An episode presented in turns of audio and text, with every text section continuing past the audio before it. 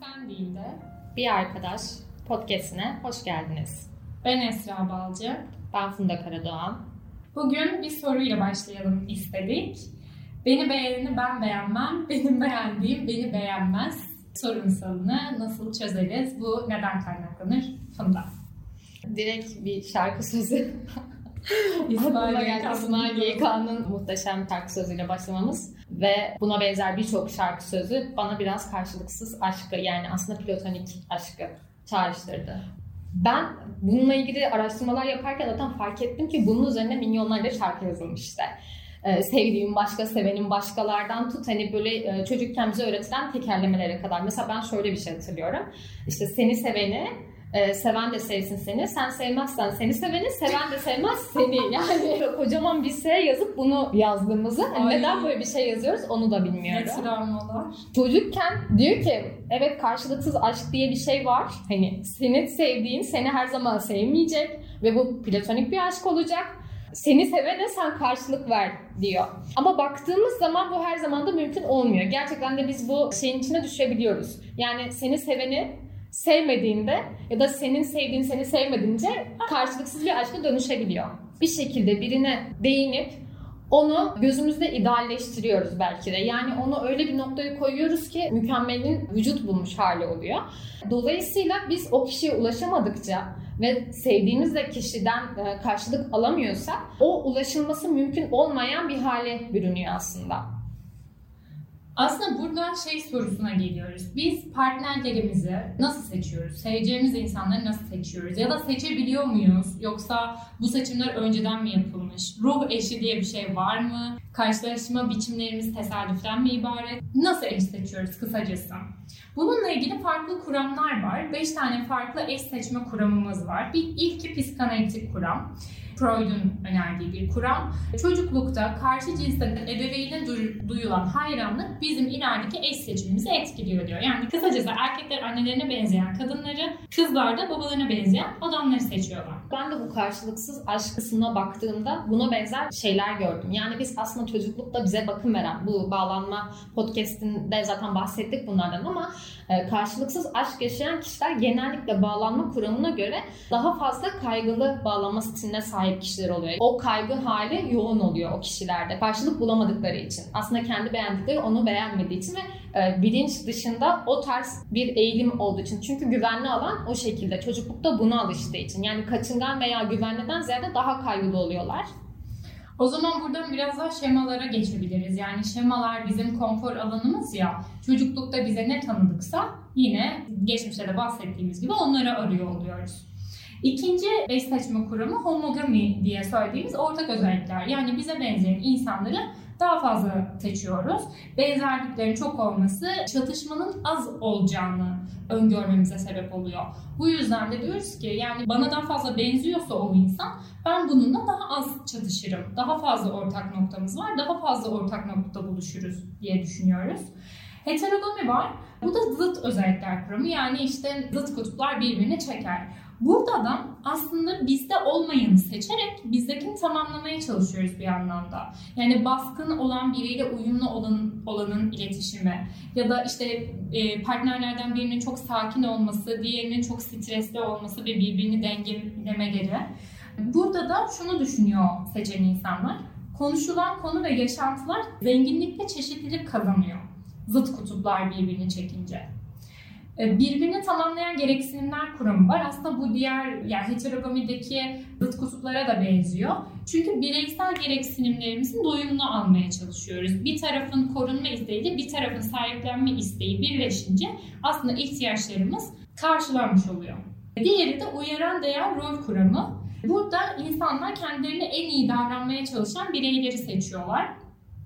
Rol kuramında bu evliliğe giden bir seçim ama. İlk uyaran karşımızdaki insanı gördüğümüzde ona dair olan algımız. İlk izlenimlerimiz neler? Fiziksel, sosyal ve zihinsel olarak yorumlarımızı katıyoruz. Eğer buradan geçtiyse değerlerin karşılaştırılması aşamasına geliyoruz. Burada da ilgi, tutum ve inançların birbirine uyumu var. Yani din anlayışı benimle benziyor mu, hayata bakışı benziyor mu, siyasi görüşü benziyor mu gibi uyumları karşılaştırıyoruz. Eğer bundan da geçerse rol e, kavramına giriyoruz. Birbirini tamamlayıcı roller var mı? Yani senin e, belli bir rolünde benim payım ne? Sen eğer e, sinirliysen, agresifsen ben seni sakinleştirebiliyor muyum? Alttan alabiliyor muyum? Hayattaki rollerimiz birbirimize uyumlu mu? Buna bakıyoruz ve bunlara göre eş seçimimizi yapıyoruz. Peki ben burada şunu merak ediyorum. Benim beğendiğim beni beğenmez. Beni beğenenin de ben beğenmem kısmı. Yani bu ayrım bu ilişki türlerinden hangisine giriyor? Ya da biz neye göre bu seçimi yapıyoruz? Sanki bana şey gibi geldi. Evet böyle seçim türleri var. Ama biz burada dedin ya hatta işte şemalarımız işte çocuklukta bize o yüklenen ilişki örüntüleri şu anki seçimlerimizi etkiliyor diye. Birazcık da bu şeye benziyor. Elbise alacağız diyelim. Çok beğendiğimiz bir elbise var. İşte kırmızı, çok güzel bir elbise ve Günlerce bakmışız, üstümüzde hayal etmişiz. Onu giyersem çok mutlu olacağım, bana çok yakışacak, e, şöyle taşıyacağım, bunu şurada giyerim gibi planlar yapmışız. Fakat mağazaya gittiğimizde o elbiseden son bir tane kalmış ve sen gittiğinde o elbiseyi birisi alıyor. Otomatikman aslında senin beğendiğin elbiseyi başka birisine kaptırıyorsun. Orada da çok üzülüyorsun. Başka bir tane daha yok. Ama şey var hani ben o kriterleri o elbiseyi beğenip beğenmeyeceğime dair hani o yüklediğim anlamları ben yüklemişim ve e, dışarıda milyonlarca aslında ona benzer elbise de var. Çok daha sana yakışacak başka renkte elbiseler de var. Bir de şuna bakmak lazım. O elbiseyi bu kadar istiyorsun ve diyelim ki aldın, üstüne giyindin. Çok güzel oldun. Ne olacak? Yani ne olmasını umuyorsun? Birinin sana iltifat etmesini mi bekliyorsun? Ah sen ne kadar güzel oldun. Bir ortama girdiğinde diğer insanlarla tanışmanı kolaylaştırmasını mı bekliyorsun? İnsanların senin hakkındaki fikirlerini etkilemesini mi bekliyorsun? Yani o elbiseye yüklediğin anlam ne? Onunla hangi ihtiyacını karşılamaya çalışıyorsun? Bence bunu düşünmek lazım. Bir de birini sevme, birini seçme aşamasına geldiğimizde kendimize şunu sorabiliriz. Yani onu mu seviyorsun yoksa onun seni sevmesini mi seviyorsun? Onun sana verdiği bir şeyleri mi seviyorsun? Bence bunun ayrımı çok ince ve fark etmesi çok zor. Ya o insanda seni çeken her şey gittiğinde onu sevmeye devam edebilir misin mesela? Yani aslında bu biraz daha senin beni e, sevebilme yani beğenilme ihtimalini sevdim kısmına dönüyor. Yani biz bu seçim konusunda birazcık da bir ilişkimizin olabileceğine dair inancımız varsa o kişiye karşı bir şeyler hissediyoruz. Yani ulaşılabilirse bizim için aynı ortamdaysak o elbiseyi alabileceğimize dair inancımız varsa bizim için daha güvenli ve daha konforlu geliyor belki de. Ama bu karşılıksız bir aşksa normalde biz aşık olduğumuzda daha böyle endorfin hormonumuz hani yükseldiği için daha yoğun ve mutlu hissediyoruz. Yani bizim için sağlıklı bir şey aslında aşık olmak. Ama aşık olduğumuz kişiden bir karşılık alamıyorsak bu bizim için bir süre sonra acı duymaya sebep oluyor ve ister istemez hani şey var ya fiziksel bir acıya dönme hali gerçekten yaşanıyor. Yani sen yemeden içmeden de kesilebiliyorsun ve bir süre sonra senin işini, günlük hayatta işlevselliğini etkileyebiliyor. Hı. Peki ne oluyor da milyonlarca seçenek arasından o insanı buluyoruz ve şu şeyi hemen açıklayayım ruh eşi var mı? Araştırmalara göre ruh eşi diye bir kavram yok. Aslında bizim ona yüklediğimiz anlamda böyle bir kavram gelişmiş. Onun dışında ruh eşimiz diye bir kavram yok araştırmalara göre. Fiziksel ulaşılabilirlik önemli. Yani o kişinin bize yakın olması. Şöyle bir örnek verebiliriz mesela. Erkek arkadaşımız ya da kız arkadaşımız bir ünlüyü beğeniyor bu bizi o kadar etkilemezken, belki kıskandırmazken çünkü hayranlık derecesinde bir beğenmeden söz ediyoruz. O ünlü gelse, karşı apartmanımıza karşı dairemize taşınsa bizi büyük ihtimalle çok rahatsız eder. Çünkü hani yakınlaşmış ve ulaşılabilirliği artmış oluyor. Bu evrimsel psikolojide de şöyle düşünebiliriz. Hani yakınlık, güvenlik, e, akraba olma alanı veriyor ya bize. Dolayısıyla çekicilik ve o insanla partner olma şansı artıyor. Benzerlik ve aşinalık önemli. Yani ne kadar hani deriz ya ne kadar çok ortak yönümüz var ya falan. Oh Esmer ben sarışın. İnanılmaz yakışıyoruz ya. Of of of. Bir de seviyor beni bence. Ay göz göze geliyoruz. Yemin ediyorum denizler deliniyor. Dağlar kuruyor be. Aslında bu yüzden önemli. Benzer bulduğumuz insanları daha çekici buluyoruz aynı zamanda. Yaş, eğitim, din, politik görüş gibi şeyler aynı olunca çekici bulma olasılığımız da artıyor. Bu arada bu heteroseksüel insanlarda da, homoseksüel insanlarda da aynı. Ama algılanan benzerlik ve objektif benzerlik var. Algılanan benzerliğin daha yüksek olduğunu görüyoruz karşıdaki insanı seçmede. Yani o insanın gerçekten bize benzemesinden çok o insanı bizimle ne kadar benzer algıladığımız önemli aslında. Belki sen diyorsun ki yo Esra bu insan seninle hiç benzemiyor diyorum ki sus Funda çok benziyoruz. Hani bu benim için daha önemli seçmede. Bu aslında karşılıksız aşkta da böyle. Yani biz kimi beğeniyorsak ona öyle anlamlar yüklüyoruz ki bir süre sonra ne kadar çok ortak noktamız var haline geliyor ve sanki karşılık alıyormuş gibi anlam yükleme, bir bakıştan, bir sözden bir anlam yükleme haline dönüşüyor işte. O başka birini seviyor ya da ben ondan karşılık alamıyorum ama onda da bir şeyler var biliyorum. Çok ortağız, çok benziyoruz. Keşke birlikte olsak haline dönüşüyor. Benim biraz kafam karıştı. Yani allak bullak oldum. Bir konuşalım yoksa toparlayamayacağım yani ben. Ya allak bullak mı ettim seni? Aslında biraz gerçeklikten kopuş, uzaklaşma ve idealdeki e, şeyi sevme. O yüzden platonik aşka geliyoruz buradan. Bu arada bu platonik kelimesi normalde Platon'un Devlet adlı kitabından geliyor. Plato o Devlet adlı kitabında öylesine bir devlet yaratıyor ki hiç olmayan idealize edilmiş bir devlet tasviri var ve dolayısıyla hiç olmayacak ama olsa çok güzel olurdu ya'yı hani bize getiren platonik aşka o platonik isteğe karşılık bulunmayan bir dünyayı bize sunuyor. Peki bu günümüzde nerede karşımıza çıkıyor sence? Benim aklıma şey geldi mesela Instagram aşkları. Orada baktığımızda da hepimizin kendimizi çok farklı servis ettiğimiz bir alan var. Yani hepimiz çok güzeliz, hepimiz çok yakışıklıyız, hepimiz çok zenginiz, hepimiz çok mutluyuz, hep, hepimiz çok güzel yaşıyoruz gibi bir dünya. Ama baktığımız zaman o Instagram'da tanıştığımız kişiyle kendi zaten orada konuştuğun zaman senin istediğin yönde de hani sana kendini anlatabilir ya da kendi istediği şekilde de sunabilir. Ama gerçekte tanıdığınla Instagram'da tanıdığın kişiler arasında fark olabiliyor. Yani aslında Instagram aşkları da platonik diyebilir miyiz? Çünkü orada da bir idea var. Orada da kafamıza kuruyoruz ve onu en güzel yere oturtuyoruz. As ama aslında o sanal bir gerçeklik. Yani gerçekte ondan daha farklı bir gerçeklik var. Bu anlamda bence ideale ve e, platonik aşkı benzetebiliriz. Aşinalık önemli olduğundan bahsettik. Bununla ilgili bir tane deney var. Katılımcılara çeşitli yüzler gösteriliyor ve ne kadar çekici bulduklarını puanlamaları isteniyor. Ee, ve puanlamanın sonunda şu görülüyor, deneyin sonunda şu görülüyor. Daha fazla gösterilen yüzler, yani gösterime sıklığı daha fazla olan yüzler daha çekici bulunuyor. Yani aşinalık bir insanı çekici bulmamız için çok önemli. Yani seni ben her gün otobüse binerken görüyorsam, görmediğim bir kıza göre seni çekici bulma olasılığın daha yüksek olabiliyor. Bir erkeksen, heteroseksüel bir erkeksen. Ama aşinalığın şöyle çift yönlü bir etkisi var. Olumsuz duyguları da artırabiliyor. Bu da aklıma benim şunu getirdi. Hani böyle Instagram'a çok beğenerek bir fotoğraf yükleriz ya. Sonra o fotoğrafa baktıkça böyle beğenmemiz azalır, böyle çirkinleşiriz. Yani bunu bir tek ben mi yaşıyorum, yaşıyor musun? Yok yok ben çok yaşıyorum bunu. Hatta sürekli arşivlediğim fotoğraflarım oluyor. Ee, bu da bana onu çağrıştırdı. Hani çok aşinalık olumsuz duyguları da getirebiliyor. İnsanlar bütün kültürlerde ve bütün cinsel yönelimlerde şuna önem veriyor karşı cinste. Güvenilirlik, naziklik ve sıcakkanlılık. Dünya üzerinde bu üç şey en çekici bulunan şeyler.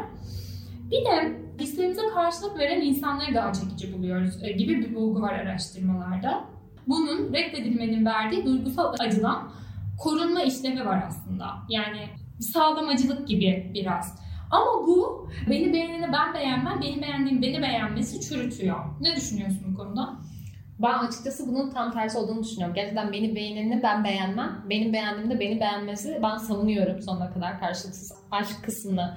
Ama bu da şey sağlayabilir. Yani bu dediğin hani bizim hislerimize karşılık veren kişiyi daha çekici bulmamızın sebebi belki daha konforlu gelmesi. Yani o hislerin karşılık buluyor olması insana bir güven duygusunu veriyor olabilir. Ya da bunun nasıl karakter özellikteki insanlar üzerinde yapıldığını yani deney grubuna bakmak lazım. Belki de kaygılı olmayan, kaçıngan olmayan insanlarda belki de bu bulgular edinilmiş. Çünkü kaçıngan bir insanda hani kendisinden kaçana daha fazla gitme eğilimi var. Yani şöyle de bir gerçek var ki işte kaçan kovalanır gerçeği de şunu söylüyor. Zora oynamakta imkansız olmadığı sürece karşı tarafı çekici bulmamıza neden oluyor. aslında beni beğenmeyeni beğenirim demiş oluyoruz burada da. Çünkü aslında o ulaşılması gereken bir hedef ve ne kadar e, uzaktaysa elde etmek için o kadar fazla çaba doğuruyor yani.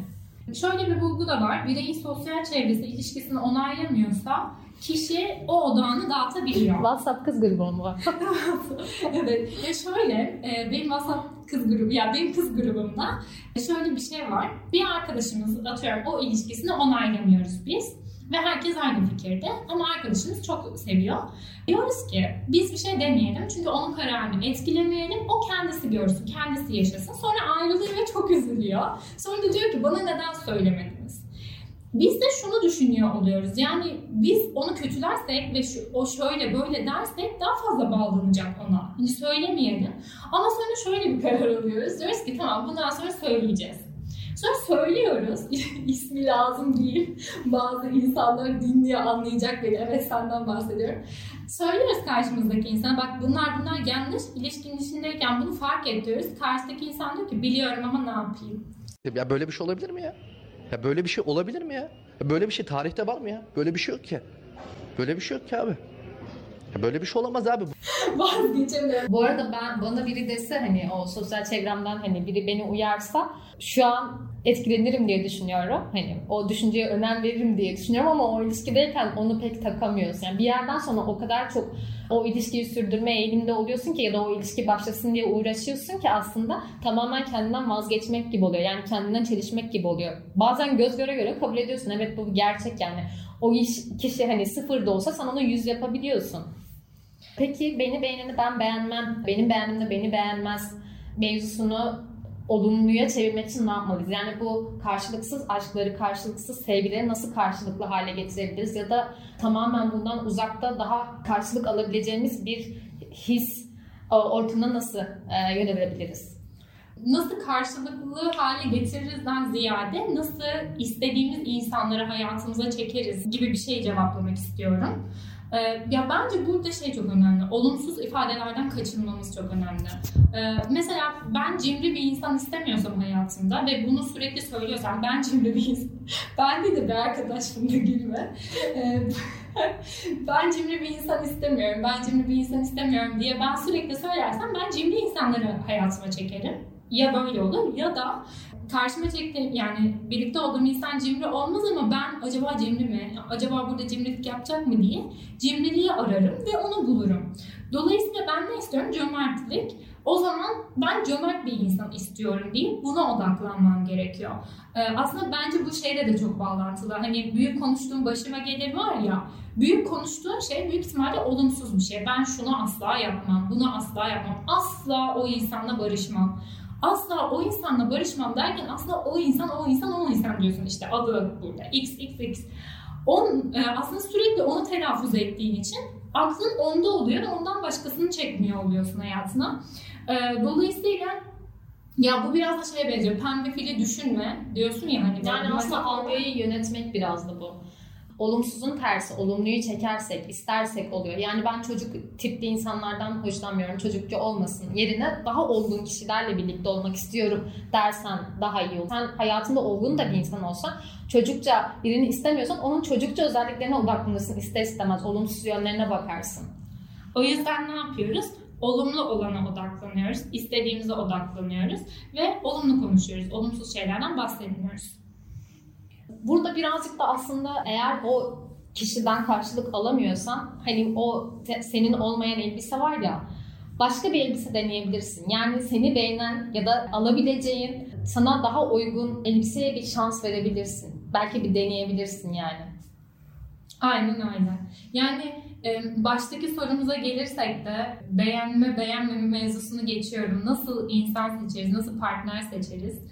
Konusu. Yani çevremiz, bilinç dışımız ve yaşamayı seçtiklerimizle biz bunu farkında olmadan yapıyoruz. Ama farkında olmak ve istediğimizi olumlu şekilde hayatımıza çekmek de mümkün. Dediğim gibi o elbiseleri almak aslında seçtiğimiz elbiseyi seçtiğimiz şekilde üstümüze giymek ve neden giydiğimizi bilmek bizim elimizde. O halde bu konu üzerine düşünceleriniz ya da anılarınız varsa sen ya da sen Instagram adresimize yazabilirsiniz. Teşekkür ederiz. Teşekkürler.